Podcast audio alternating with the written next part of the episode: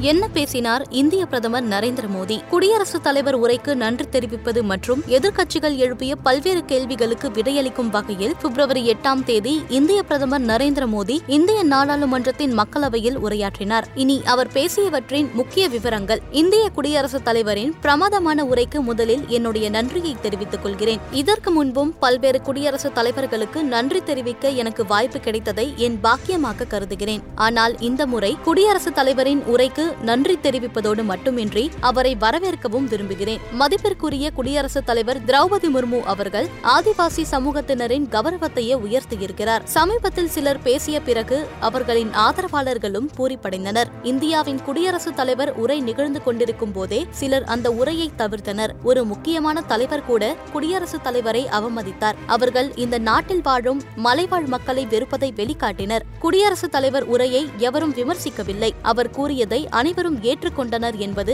எனக்கு மிகுந்த மகிழ்ச்சி அளிக்கிறது. ஒரு காலத்தில் இரண்டு முதல் மூன்று தசாப்த காலங்களுக்கு தொடர்ந்து இந்தியாவில் அரசியல் நிலையற்ற தன்மை நிலவியது. இப்போது இந்த நாட்டில் அரசியல் நிலைத்தன்மையும் இருக்கிறது. எதையும் உடனடியாக தீர்மானிக்கக்கூடிய அரசும் ஆட்சியில் இருக்கிறது. ஜி டுவெண்டி நாடுகள் மாநாட்டை இந்தியா தலைமை தாங்கி நடத்துவது இந்தியாவிற்கான மிகப்பெரிய கௌரவம். ஆனால் அது கூட சிலரை எரிச்சலடைய செய்கிறது. கொரோனா வைரஸ் பெருந்தொற்று பிரிந்து கிடக்கும் உலகம் போரினால் ஏற்படும் அழிவுகள் என பல்வேறு காரணங்கள் பல நாடுகளில் நிலையற்ற தன்மையை கொண்டு வந்திருக்கின்றன. அதுபோக மிக கடுமையான பணவீக்கம் வேலையில்லா திண்டாட்டம் உணவு நெருக்கடி போன்ற பிரச்சனைகளும் பல்வேறு நாடுகளில் பார்க்க முடிகிறது. இந்த நேரத்தில் கூட இந்தியா உலகின் ஐந்தாவது மிகப்பெரிய பொருளாதாரமாக இருப்பதை கண்டு எந்த இந்தியன்தான் பெருமைப்பட மாட்டான். கடந்த இரண்டாயிரத்தி நான்கு முதல் இரண்டாயிரத்தி பதினான்காம் ஆண்டு வரை இந்திய அரசின் ஆட்சி பீடத்தில் இருந்த ஐக்கிய முற்போக்கு கூட்டணி இந்த நாட்டிற்கு கிடைத்த அனைத்து வாய்ப்புகளையும் நெருக்கடிகளாக மாற்றின. அந்த பத்தாண்டு காலமும் ஊழல்கள் மற்றும் வன்முறைகள் நிறைந்த தசாப்தமாக இருந்தது.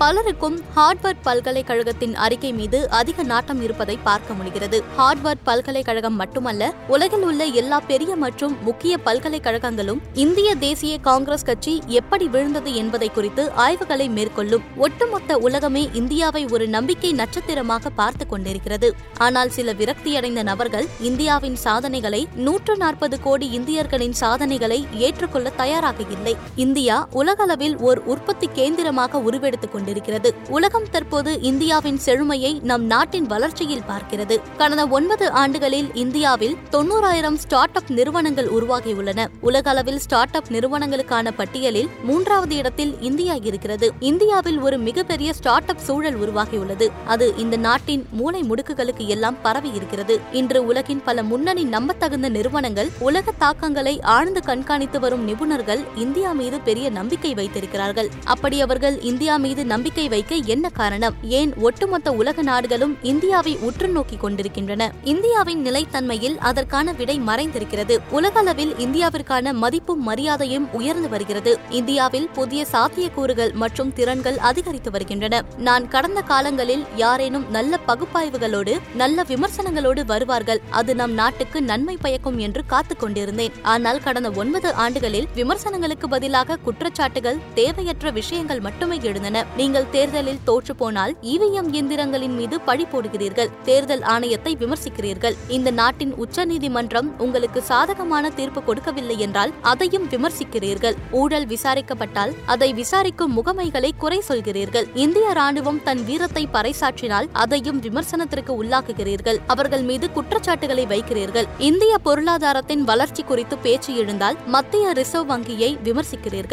கடந்த ஒன்பது ஆண்டுகளில் கட்டாயத்தின் பேரில் விமர்சிக்கிறீர்களே ஒழிய ஆக்கப்பூர்வமான விமர்சனங்கள் இல்லை. மக்கள் நரேந்திர மோடி மீது வைத்திருக்கும் நம்பிக்கை பத்திரிகைகளில் பிரசுரமாகும் தலைப்பு செய்திகளாலோ அல்லது தொலைக்காட்சி சேனல்களில் விவாதிக்கப்படும் அல்லது காட்டப்படும் படங்களினாலோ அல்ல. என்னுடைய பல்லாண்டு கால அர்ப்பணிப்பு காரணமாக மக்களுக்கு என் மீது நம்பிக்கை இருக்கிறது. அந்த நம்பிக்கைதான் என்னுடைய பாதுகாப்பு கேடயம். அந்த கேடயத்தை உங்களுடைய அவச்சொற்களாலோ தேவையற்ற வாதங்களினாலும் உடைத்துவிட முடியாது. வாக்கு அரசியலால் இந்தியா பல்வேறு பிரச்சனைகளை எதிர்கொண்டது. இந்தியாவின் வளர்ச்சி பணிகள் தடைப்பட்டன. இந்தியாவின் நடுத்தர குடும்பங்கள் கண்டு கொள்ளாமல் விடப்பட்டன. ஆனால் இந்த என்டிஏ அரசாங்கத்தில் அவர்கள் பாதுகாக்கப்பட்டார்கள். இன்று ஜம்மு காஷ்மீரில் வந்திருக்கும் அமைதி காரணமாகத்தான் உங்களால் நிம்மதியாக அங்கு சென்று வர முடிகிறது. ஜனநாயகம் ஜம்மு காஷ்மீரில் கொண்டாடப்படுகிறது என எதிர்க்கட்சிக்கு பதிலளிக்கும் வகையிலும் தங்கள் கட்சியின் பணிகளை பாராட்டியும் பேசினார் இந்திய பிரதமர் நரேந்திர மோடி.